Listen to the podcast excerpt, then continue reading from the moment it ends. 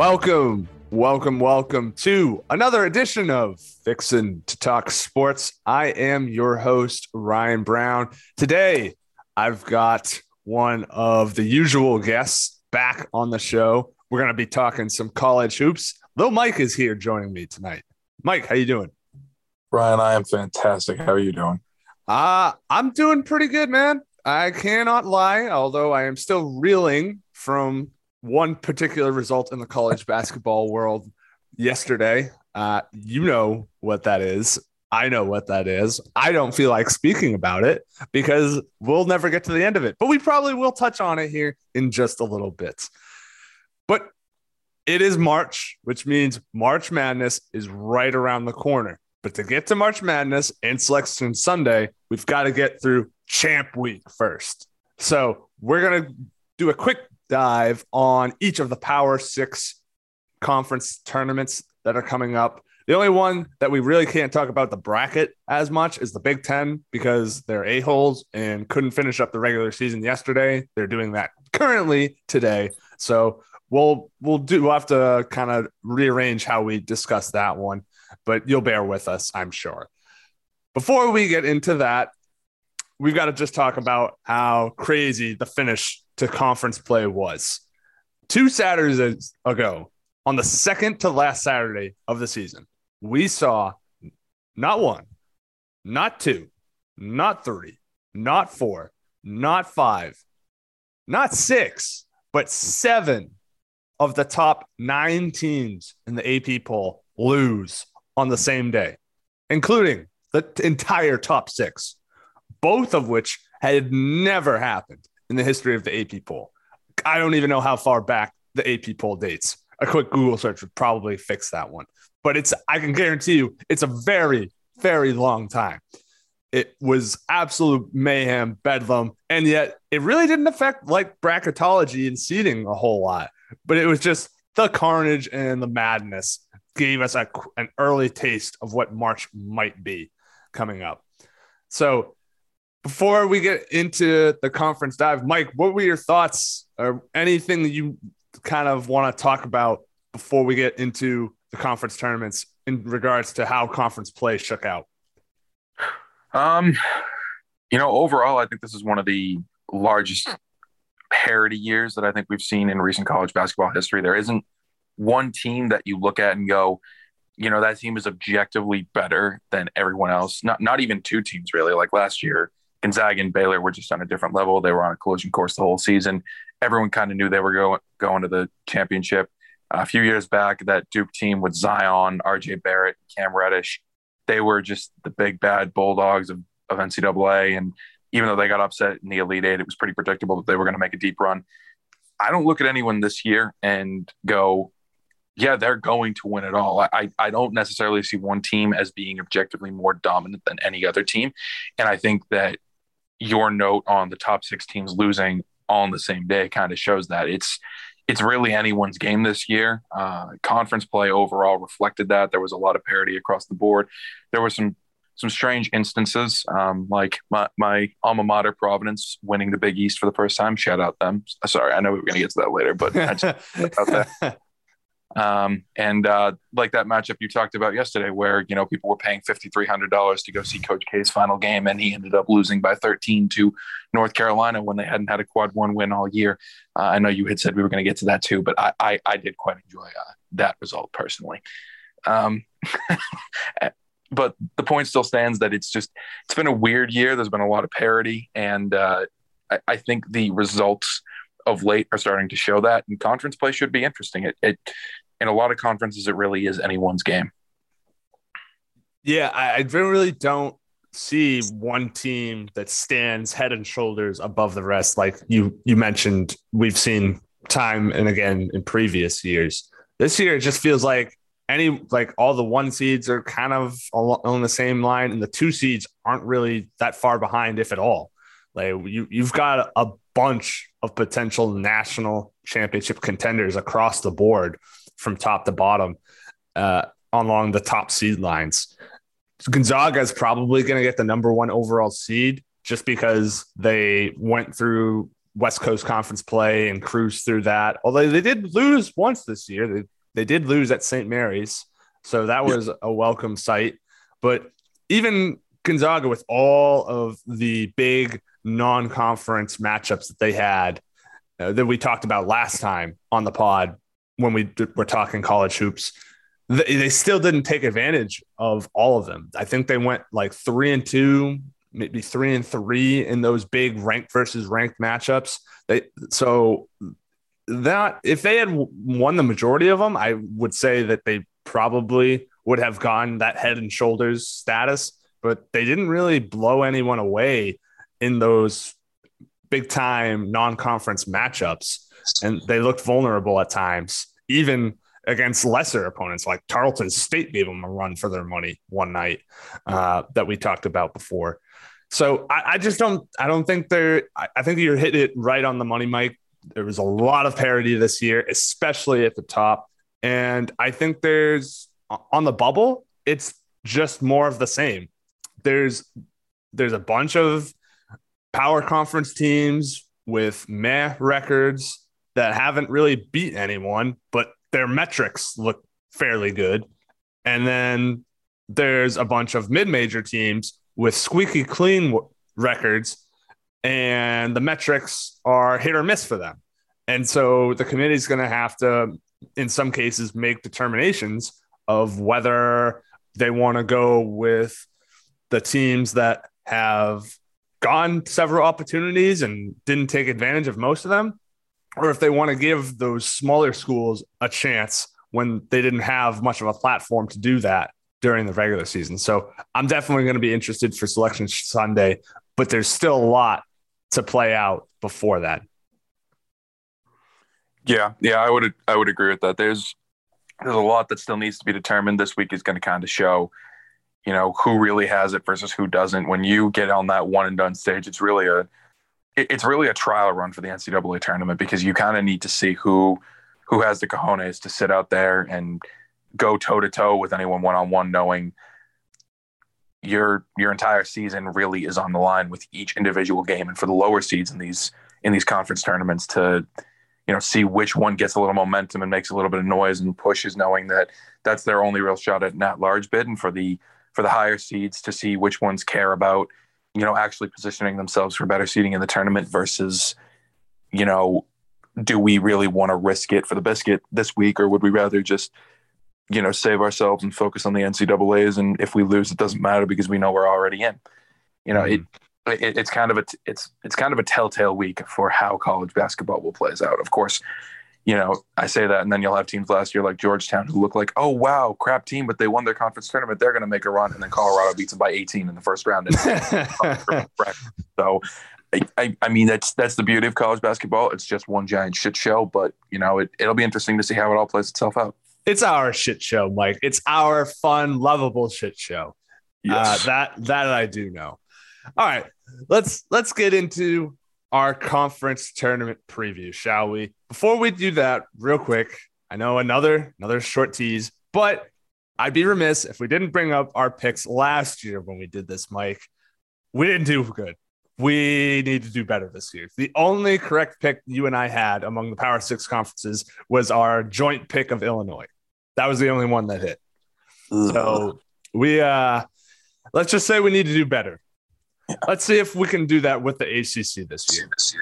So obviously that is you and my favorites conference in terms of that's where our favorite teams playing. Duke, my team, everyone knows, won the regular season crown in Coach K's final year, as you mentioned.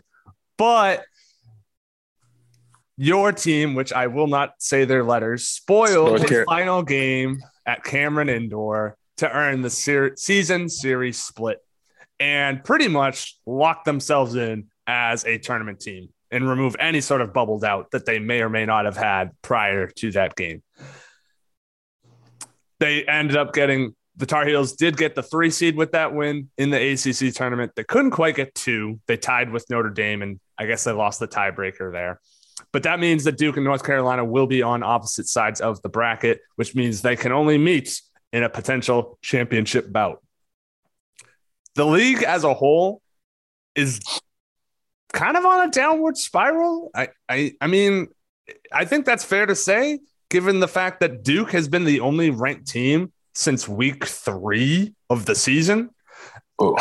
So it's it's been a uh, it's I don't want to say it's been a barren wasteland of opportunities, but the sort of marquee sort of matchups for bubble teams to try and make their mark at the expense of one of the top teams in the league, those really haven't existed this year, except when you're playing Duke. Uh, so, with that being said, Mike, what what are your thoughts on the ACC this year as a whole? You know, uh, I think you kind of almost undersold it by saying kind of on a downward downward spiral. The ACC as a whole sucked this year, with the exception of Duke, who was outstanding from start to finish. Um, excluding yesterday's upset win by North Carolina. Shout out the Tar Heels. I'd like to inform the viewers. We, we like an informed audience here of team names.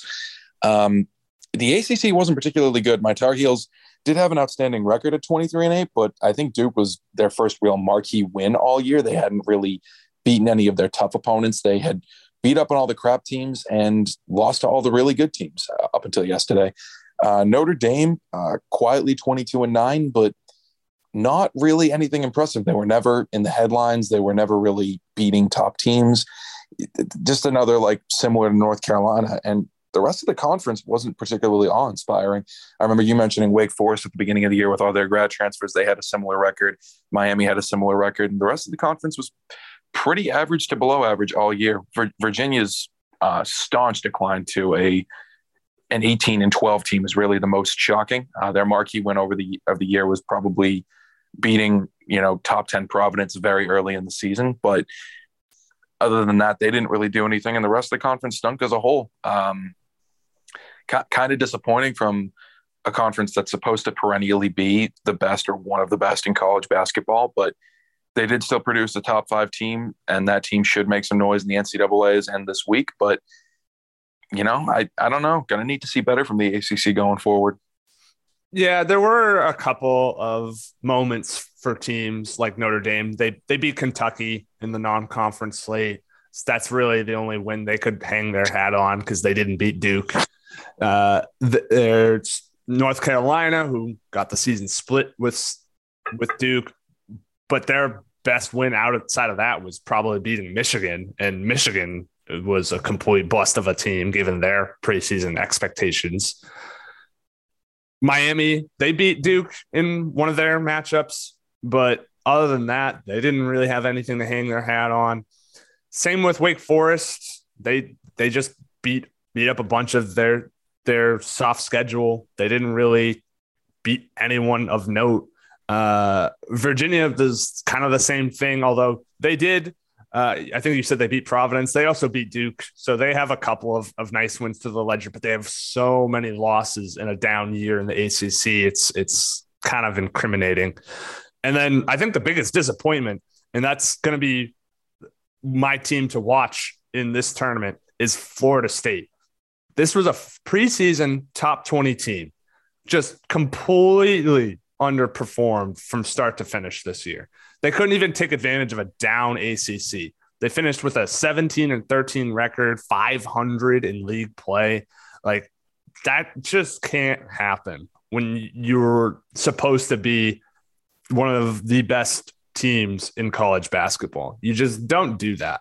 So, looking at where they sit for the NCAA's, I mean, they're, they're almost certainly an auto bid or bust team. They've got no at large path. So that means coming into the, the ACC tournament in Brooklyn this week, they've got everything to lose now because their whole season's on the line.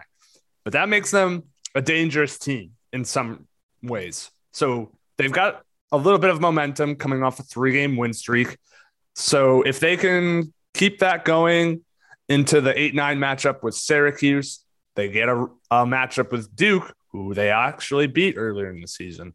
So if Leonard Hamilton's crew is capable of beating anyone, they've shown it in their matchup with Duke and when they won that.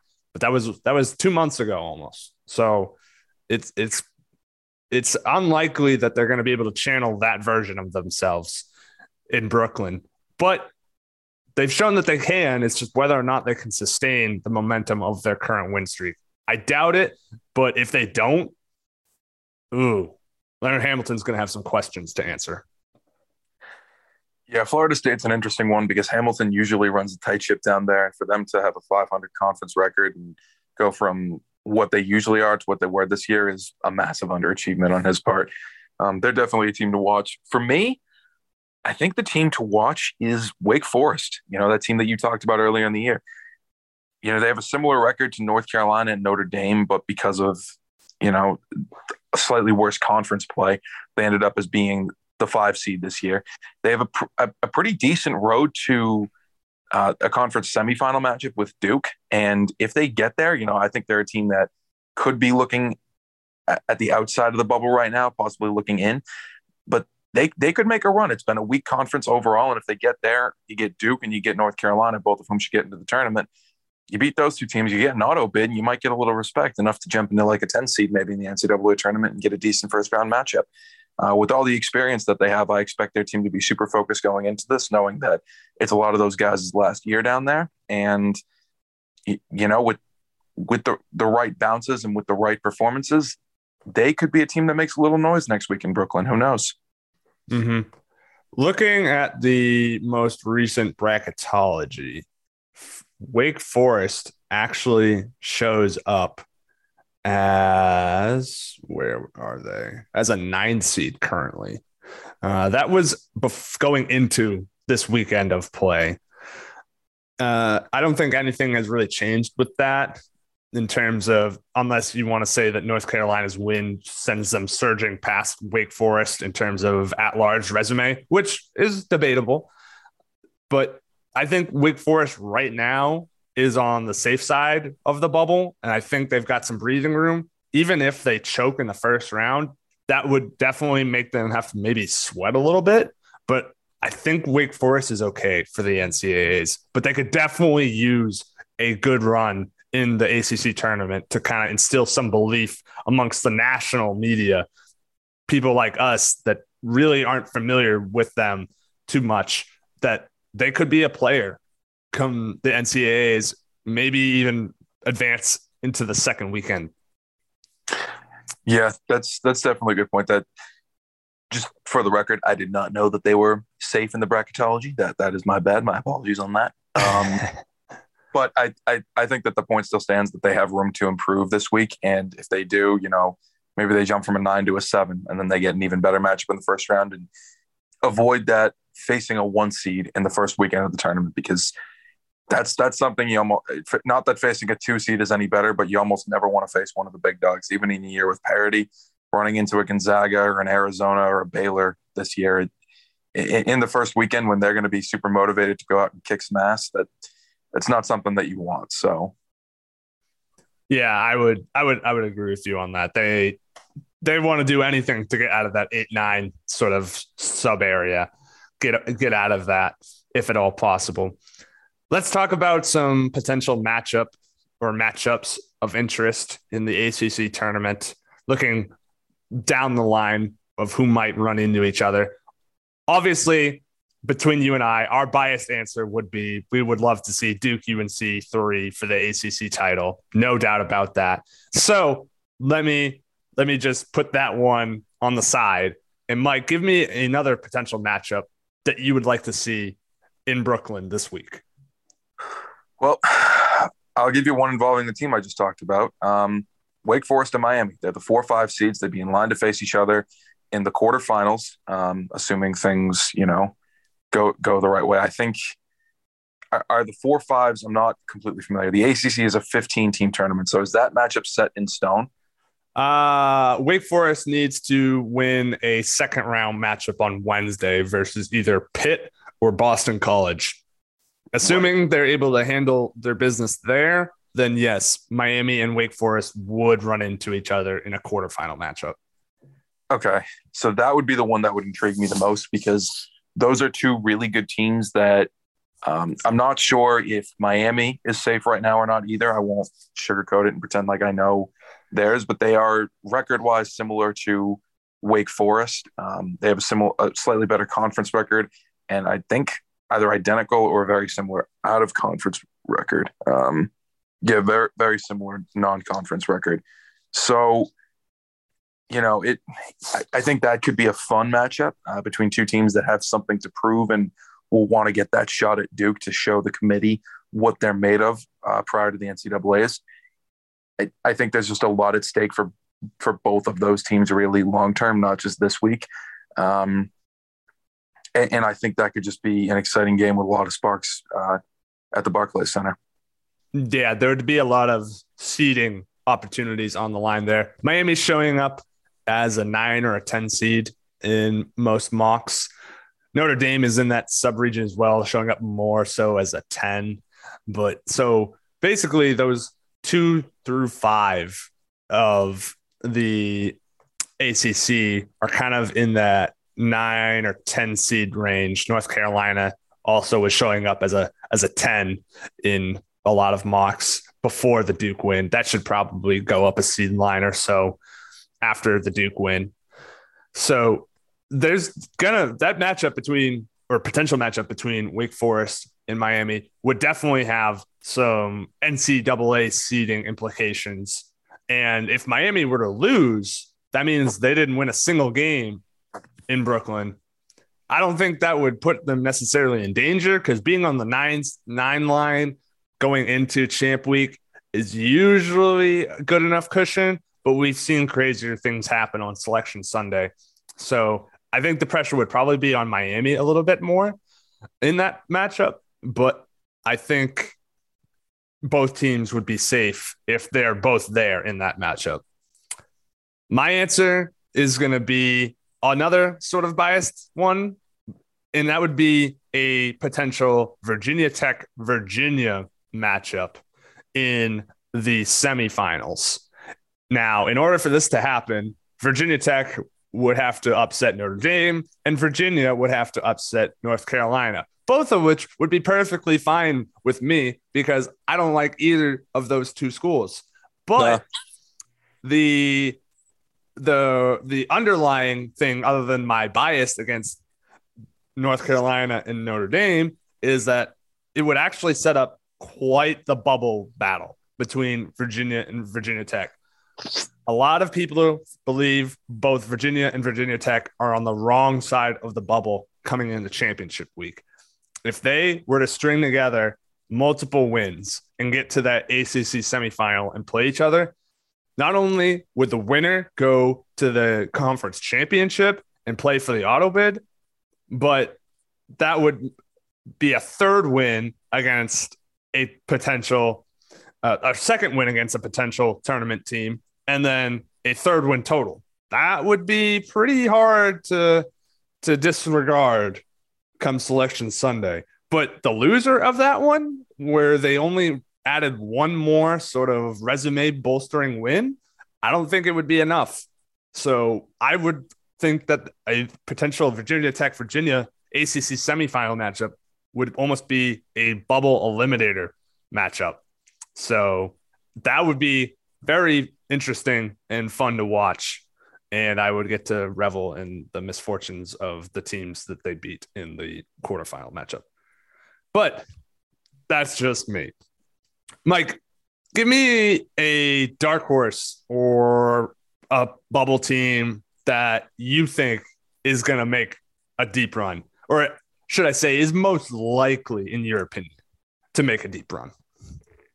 I got to give you one. It's Virginia. Um, I know they're the sixth seed. I know that they're not like your typical dark horse in a 15 team conference, but with how weak it is, a lot of the teams below them, I think, are a little bit too weak to make a run. Virginia's still well coached. They're still that same team that plays that, you know, stingent defense, and they got a lot to prove this week being on the bubble. This is they're probably only getting in with an auto bid, and I think they know that. And you know, with their style of play, they can really neutralize a lot of teams offensively, force them to play their style of basketball. And a lot of teams don't like to play that slow, methodical half court offense style of basketball. They like to play up and down. They like up tempo offenses. So if Virginia can get in rhythm and get their own game going, they can beat anybody on any given night. Uh, I, I think if there is a dark horse in the ACC, they're it. I can't disagree with you as Virginia was also my dark horse. You just can't count out a Tony Bennett led team. They get that sort of warm up game against either Louisville or Georgia Tech, which also in some ways could be seen as a trap game. But assuming they were able to get through that, then they get a crack at Virginia, uh, at North Carolina. It is interesting to note that North Carolina is 0 3 on neutral floor this season. Mike, did you know that about your Tar Heels? I did not. That is a that is an interesting tidbit.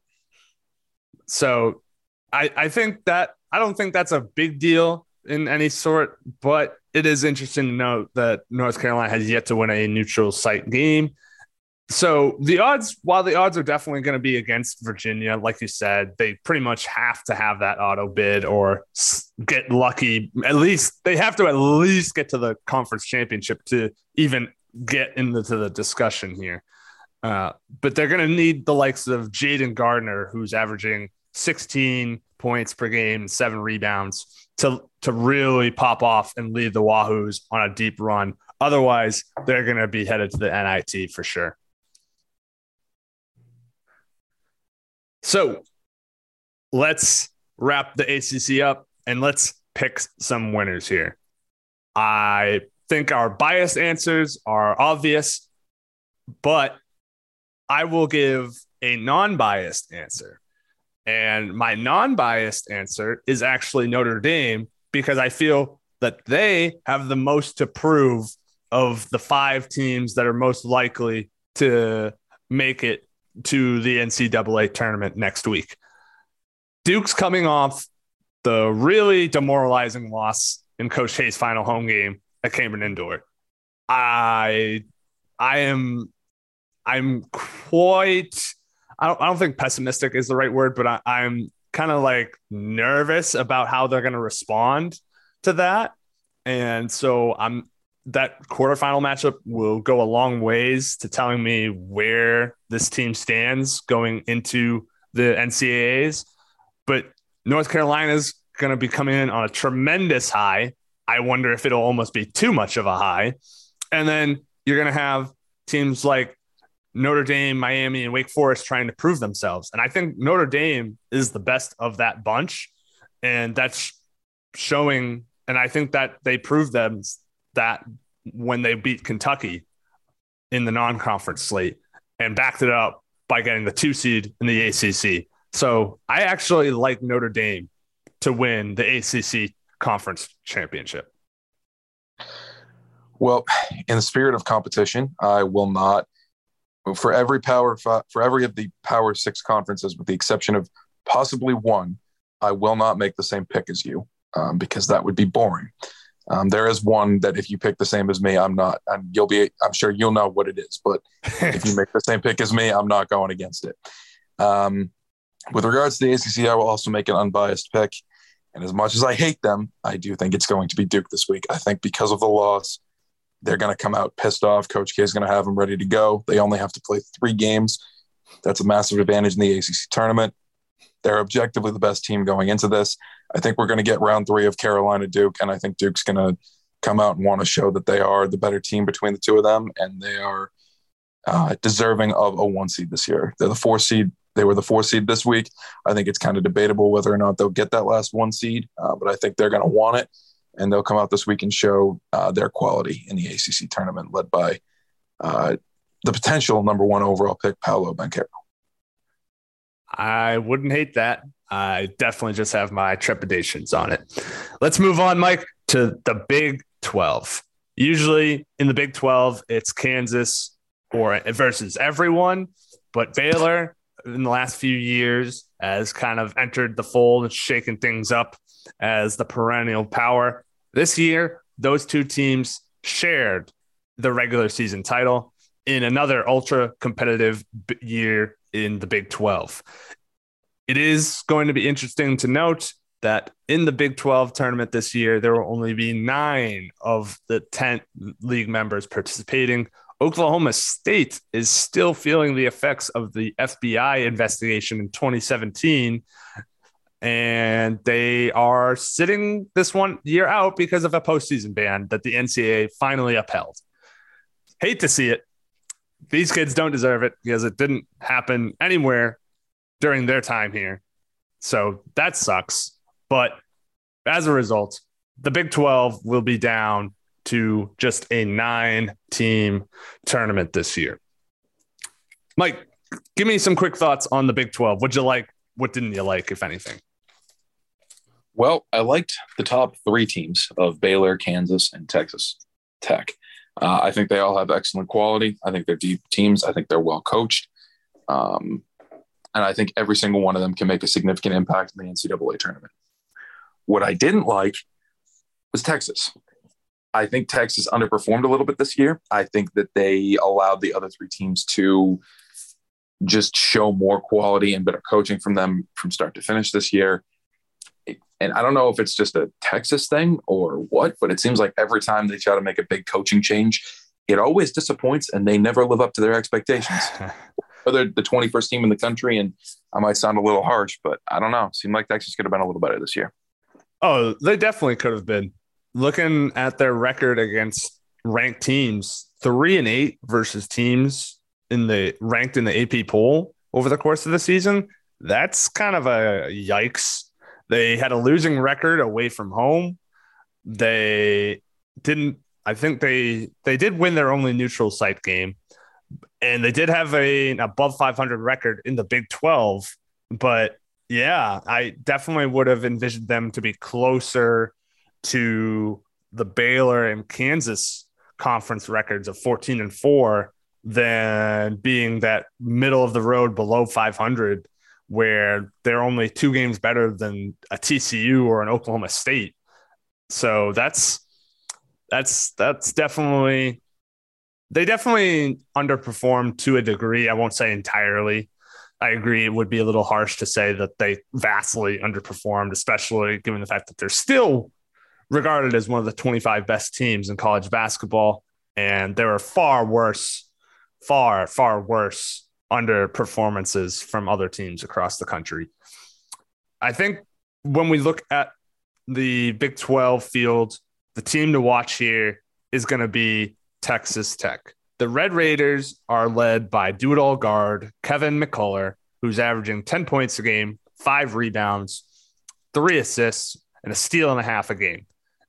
You know, the rebounds, the assists, the steals, and he also leads the team in minutes. So he he kind of leads this team in pretty much everything but scoring. They've got one of the stingiest defenses in the nation, and that's backed up by their deficient uh, defensive efficiency ratings.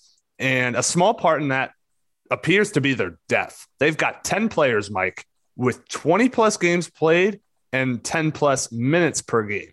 So they roll out bodies and they they lay on the the pressure defensively and wear teams down.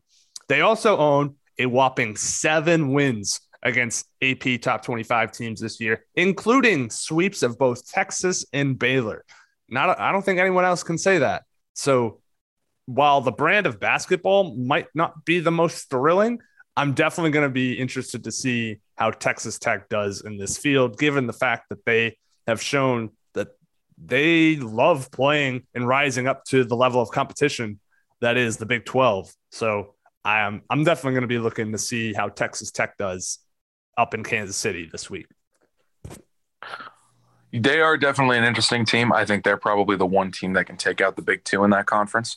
Um, my team to watch would be Iowa State. They came into the year with high expectations, and they drastically disappointed more so than even Texas, who I had to open up this conference preview with. Um, you know, they they're kind of like the Big 12's version of Florida State. They're a team that should have been better, wasn't, and now goes into this week knowing its probably only real shot at getting in is an auto bid. And if they don't have an auto bid, they're probably not getting in. So they're playing with nothing to lose. They open the week against Texas Tech. They didn't really do much in conference play, seven and eleven, pretty porous record.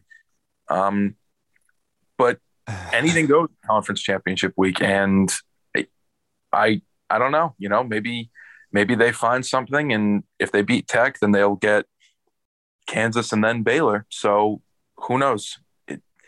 They would have three pretty marquee wins back to back to back if they were to win out, and win the conference tournament, and get that auto bid, and that may help them uh, in the committee's eyes this week in terms of where they place them and possibly avoiding a playing game as a conference tournament winner. Yeah, I think they're going to actually be safe of the uh, what is it, the first four that they call it, uh, because they Iowa State, Mike, is actually owns the second most quad one wins in the country. I'm not sure if you were aware of that. Uh, I believe they've got nine of those to their to their credit. So it is it is uh, the the conference record. Yes, is very disappointing. And when you take out the conference record, you realize that they entered conference play 13 and 0. So they had lofty expectations coming into the Big 12 conference slate although their expectations coming into the season as a whole were very low. But once you start 13 and 0 as a Power 5 team, uh, even if you did play a bunch of cupcakes, you're going to get people's attention. And they did. And then they came out completely dragging their feet through the mud in the Big 12 before they kind of pieced it together, got some wins here and there resulting in the 7 and 11 conference record. But as we know, that is life in the Big 12. There are so many great teams that live in the Big 12 in terms of basketball. And 7 11 is honestly not that bad in the Big 12. It means that you picked up some wins here and there and you lost a lot of the games that you probably should have lost anyways.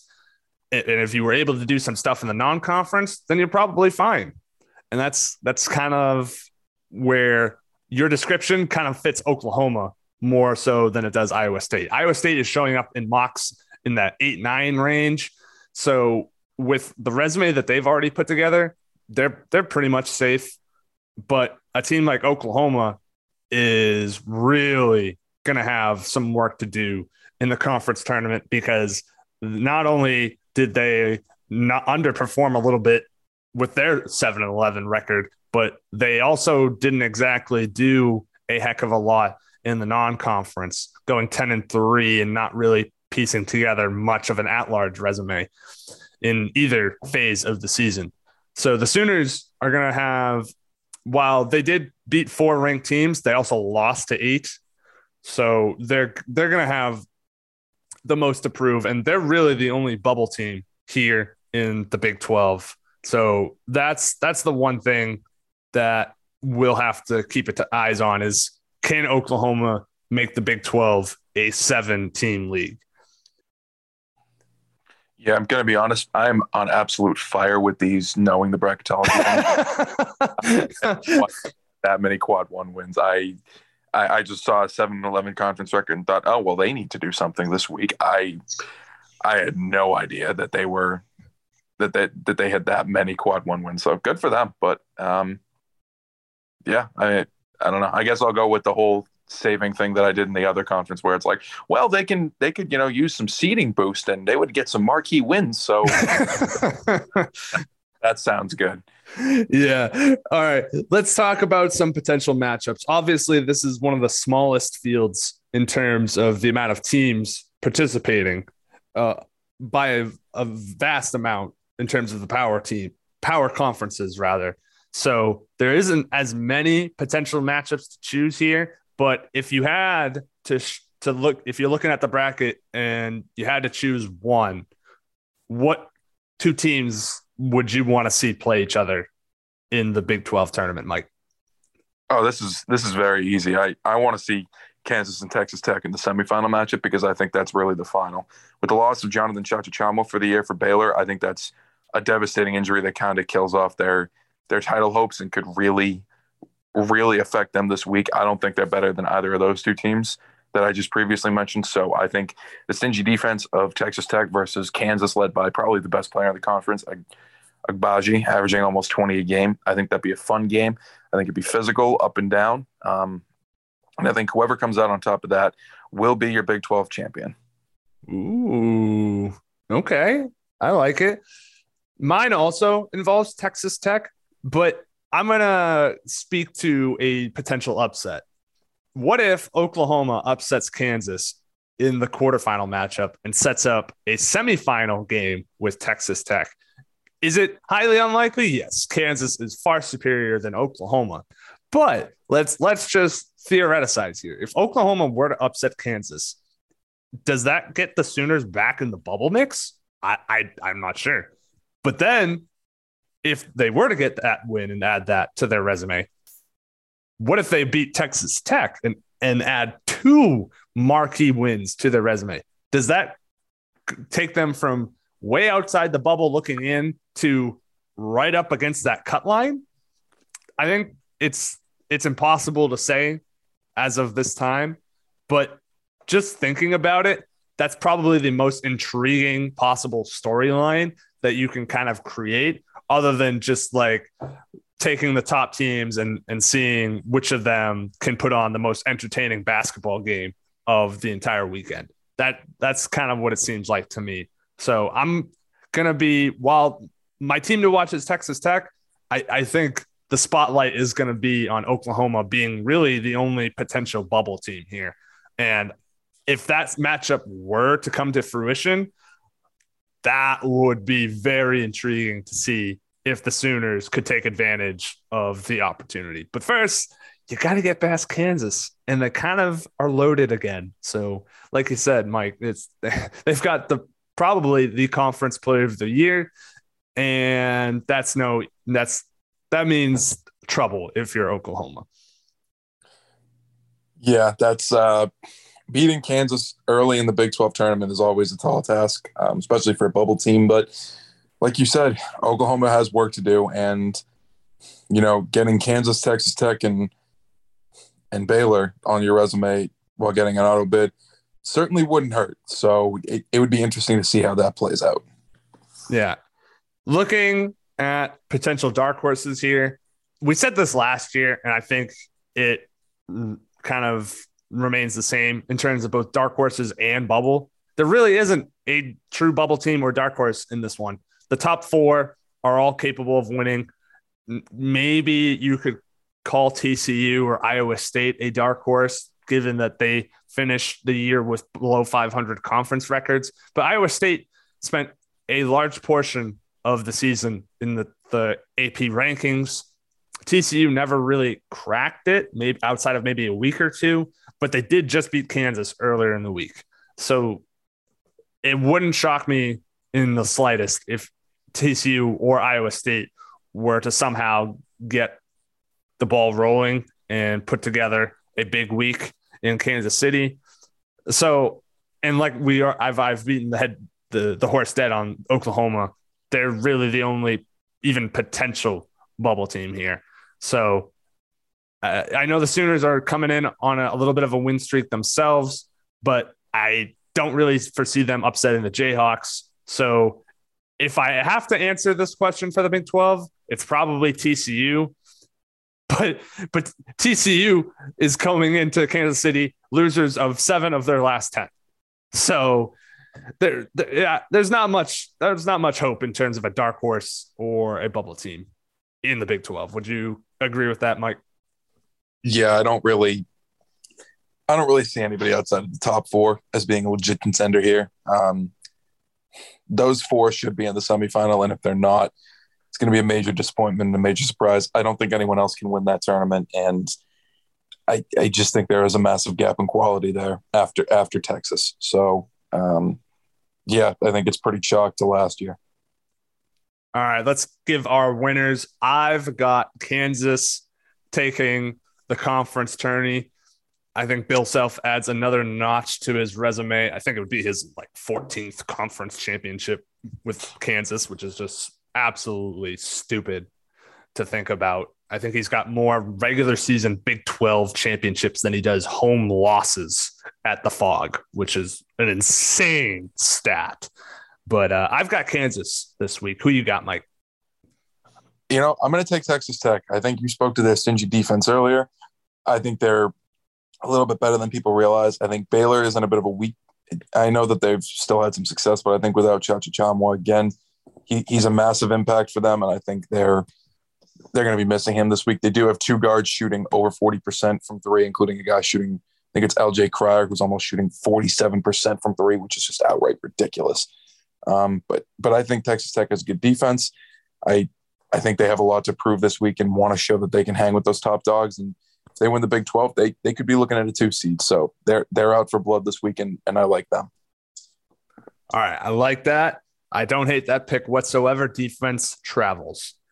Let's move on to the Big East. Some would say best conference. Big East best conference.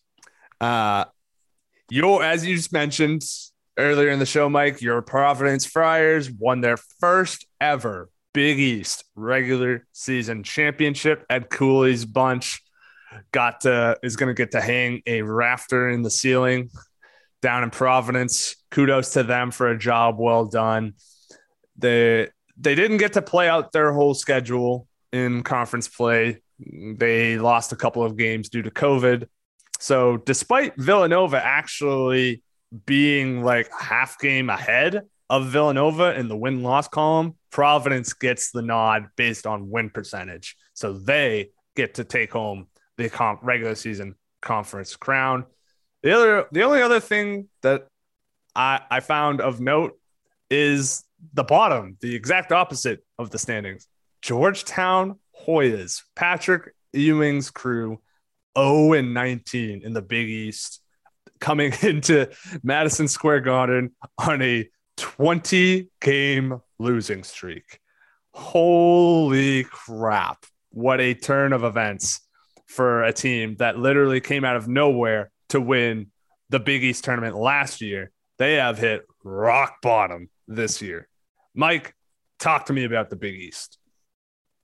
Well, you know, uh, it was Providence's year this year. They just every game uh, it felt like a heart attack, but they they won just about every close game they played, with the exception of the two against Nova, uh, who had their number. Um, outside of playing Villanova and losing twice, they went 14 and one in conference play and and, and really took care of business this year. Uh, they they showed toughness, they showed maturity, and they showed they showed an edge that they hadn't previously showed. It was refreshing to see. And like you said, on the flip side, um, yeah, I don't know what the fuck happened with Georgetown. Uh, to be brutally honest, that that's embarrassing. I mean, they they didn't beat anybody. Literally, they they literally didn't beat a single Big East team this year. So they're going to have to do exactly what they did last year, or they're not going dancing this much. I don't even think they'd go to the NIT. To be oh, honest, oh no, oh, hell no, not with a six and twenty four record. This this is it. This is it. They're they're, they're bad. Um, like really really bad. Uh, the rest of the conference was tough as usual. UConn, UConn showed that it can in fact hang with the big dogs. Villanova was its, its typical self. Slightly disappointing uh, for them to not win the conference, but you know I'm not crying over it. I mean, screw them. Uh, and and the rest of the conference was was just about as good and tough as it always is. So a, a typical year in the Big East, with the exception of the winner, which was a, a first. Yes. So let's let's move on to a team to watch here in the Big East tournament this week. Who are you looking forward to watching in Madison Square Garden this week, Mike? The team I'm curious to see is Xavier they're kind of a bubble team right now. That that I do know. I read something yesterday. so I'm putting this out there now. I know Xavier is on the bubble. Um, I, I know that now. Uh, and if they're not on the bubble, then I'm just going to shut the fuck up for the rest of the podcast. But they are, from what I read yesterday, according to ESPN, they're a team with work to do. They're not a lock right now. They're the eighth seed in the Big East, so they are going to have to play Butler uh, opening night, and then they would get Providence, who beat them twice this year. Um, or actually it might have been once. I'm actually not. I am not 100 percent sure if Xavier was one of the one of the teams that Providence only played once, but nevertheless, um, you know they're an experienced team uh, led by Paul Scruggs. Uh, the I think he's a fifth year senior too.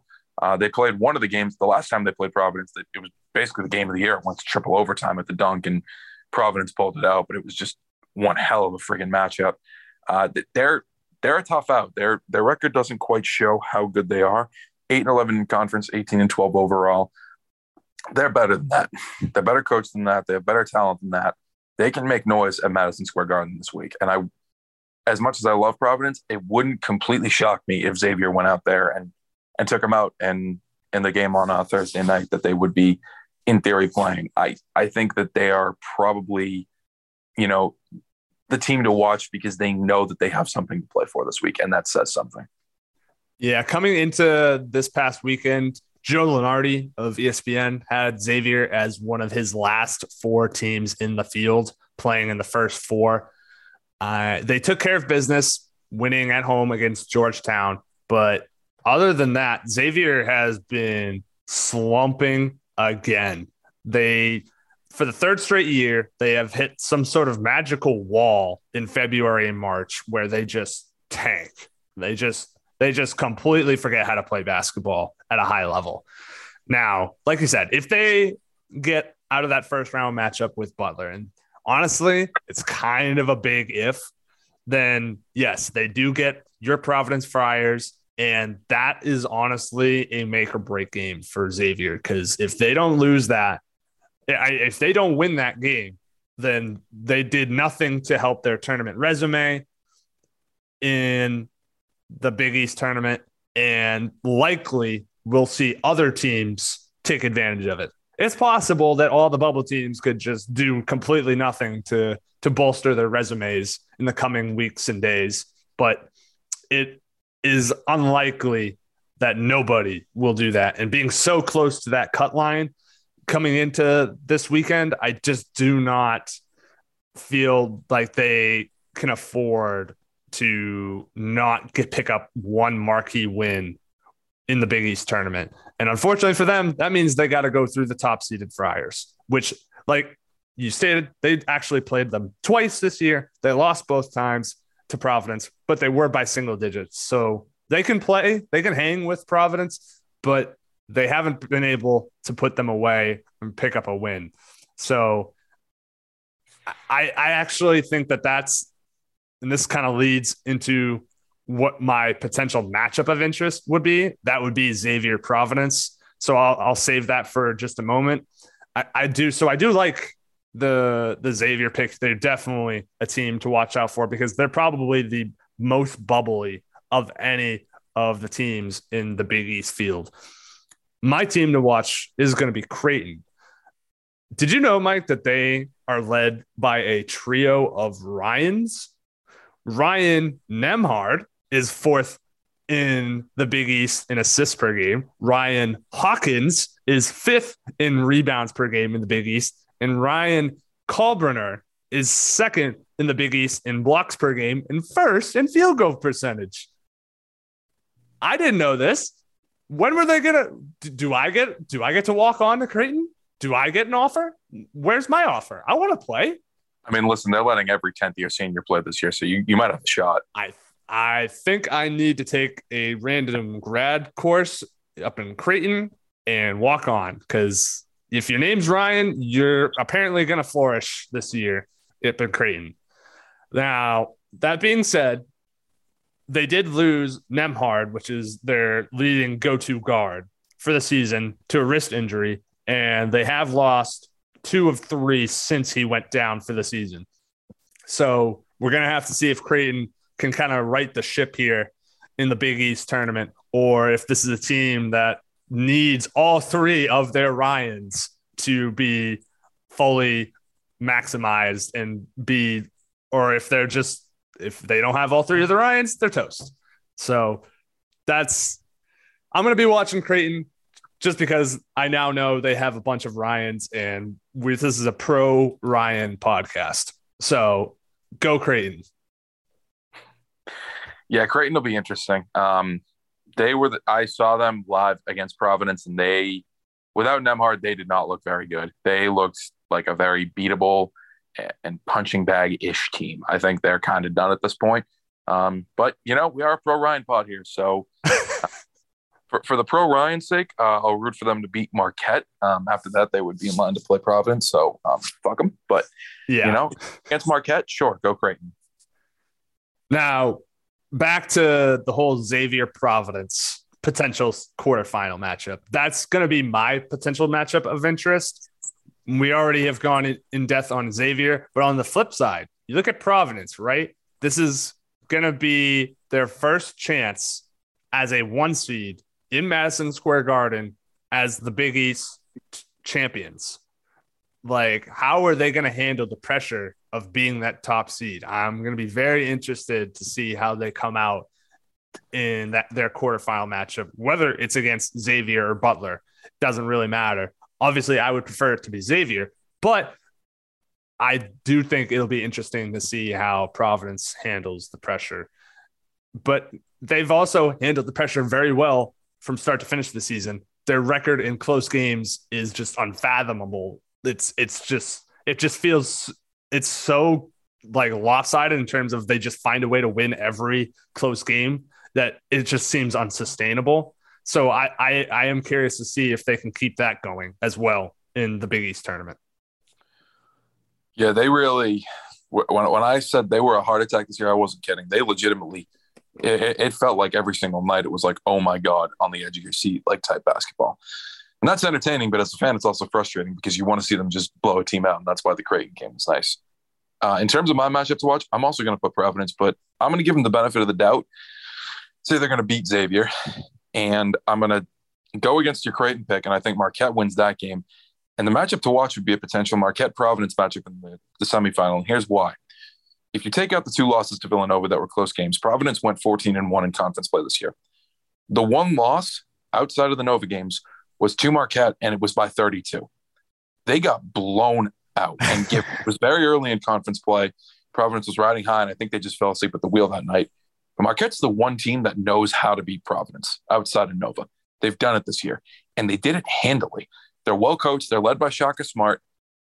They're they're kind of in their own little like prove it mode. I I don't think they're a lock to get in, but I think that they're on the they have a favorable chance of getting in at this point. I would say, um, and a win against Providence would pretty much lock them into making it if they make the Big East tournament final. They know how to do it. They're the one team that has shown that they can do it and can do it handily. Nova didn't do it handily. They beat them. They were the one team that took Prov- took care of Providence in close games twice. Marquette's the one team that beat the crap out of Providence in the Big East. So, not the best matchup for PC, but you know it, will be interesting to see that game on a neutral court because Providence did take care of Marquette in their first fixture at the dunk. Mm-hmm. Yeah, I'm glad you brought up Marquette, but you did do yourself dirty again. Marquette's showing up as an eight seed in mock draft, so or mock uh, March Madness brackets. So it, uh, they're not really playing to keep themselves on the right side of the bubble. I think they've got more than enough cushion there. I think what they're doing is trying to improve their seating, as you've been saying uh, time and time again. And they definitely have a lot to prove for it. I think they welcome that rematch with Providence in the semifinal matchups. I think that they're going to want to take advantage of that if they get that opportunity, which I believe they should, because I believe they actually beat Creighton twice in the regular season. I'll have to double check that real quick. Uh, no, actually, super wrong. They lost to Creighton twice. But as we've kind of nailed, Creighton is not exactly the same team that they were when Marquette played them those two times. So I think Marquette should want to come out and prove that they are not going to lose to Creighton a third time, especially a shorthanded version of them, and set up that as presumptive rematch with Providence, which would be highly entertaining as both teams score a bunch of points. Yeah, I, I, I would agree with that. I think that they're, you know, they, they have something to prove with the seating this week. They're probably safe. Um, a, a first round, uh, I, I think it's kind of like what we said with, uh, I forget if it was the ACC or with the Big 12, but a first round loss might make them sweat a little bit, but they should be fine. It might just affect their seating. Um, yeah. But, you know, other than that, they're locked into play Creighton and they need to be locked in this week because there's there's no gimmies at, at MSG. Yeah, I, am not, uh, even if they lose to Creighton for the third time, I, I just, it's not even a bad loss because Creighton is another tournament team in and of their own right. So there's no way for Marquette to really pick up a bad loss unless somebody from the first round, the first day of play, were to advance to the semifinals and beat Providence. So I, I don't, I don't, in that would have to be Butler. That would be the only bad loss that they could really pick up uh, before a final. And there's no way there's going to be a bad loss in the final. I mean, it's possible, but highly unlikely. Uh, but speaking of Marquette, they are my dark horse team to make a deep run into the to the final here because the, the bracket just sets up very nicely for themselves. As we mentioned, they're playing a shorthanded Creighton team. They may have lost them twice prior, but this time should be a little bit easier. If they do have to play Providence, they've already shown that they can mollywop them. So Shaka Smart should have a chance to make a good run here. They've beaten on everyone on their side of the bracket outside of Creighton. So if they can just get by through that one, if Justin Lewis and crew can just get by that one, then they've got a pretty good shot to make it to the final. Justin Lewis has been leading the way for the Golden Eagles, averaging 17 points a game, eight rebounds, and two blocks.